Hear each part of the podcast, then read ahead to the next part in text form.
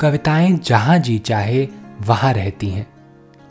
कभी नीले आसमान में, कभी बंद खिड़कियों वाली सकरी गली में, कभी पंछियों के रंगीन परों पर उड़ती हैं कविताएँ तो कभी सड़क के पत्थरों के बीच यूँ ही उगाती हैं। कविता के अलग अलग रूपों को समर्पित है हमारी पॉडकास्ट श्रृंखला प्रतिदिन एक कविता। कीजिए एक नई कविता के साथ अपने हर दिन की शुरुआत। आज की कविता है प्रेम और घृणा। इसे लिखा है प्रियदर्शन जी ने और यह कविता हम उन्हीं की आवाज़ में सुनेंगे।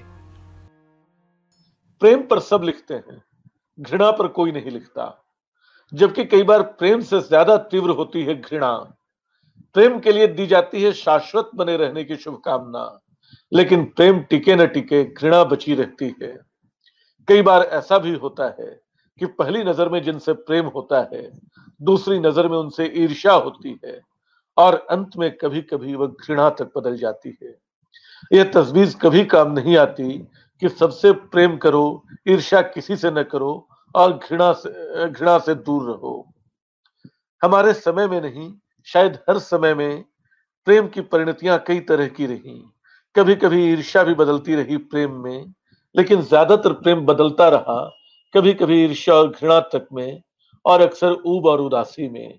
हालाँकि कामना यही करनी चाहिए कि इस परिणति तक न पहुँचे प्रेम।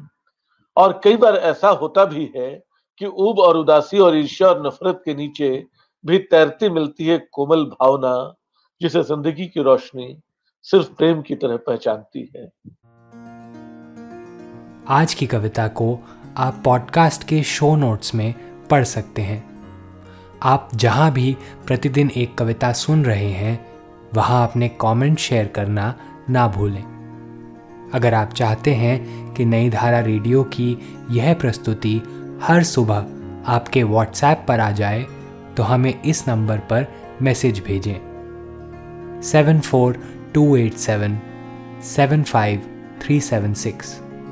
कल एक और कविता के साथ फिर मिलेंगे।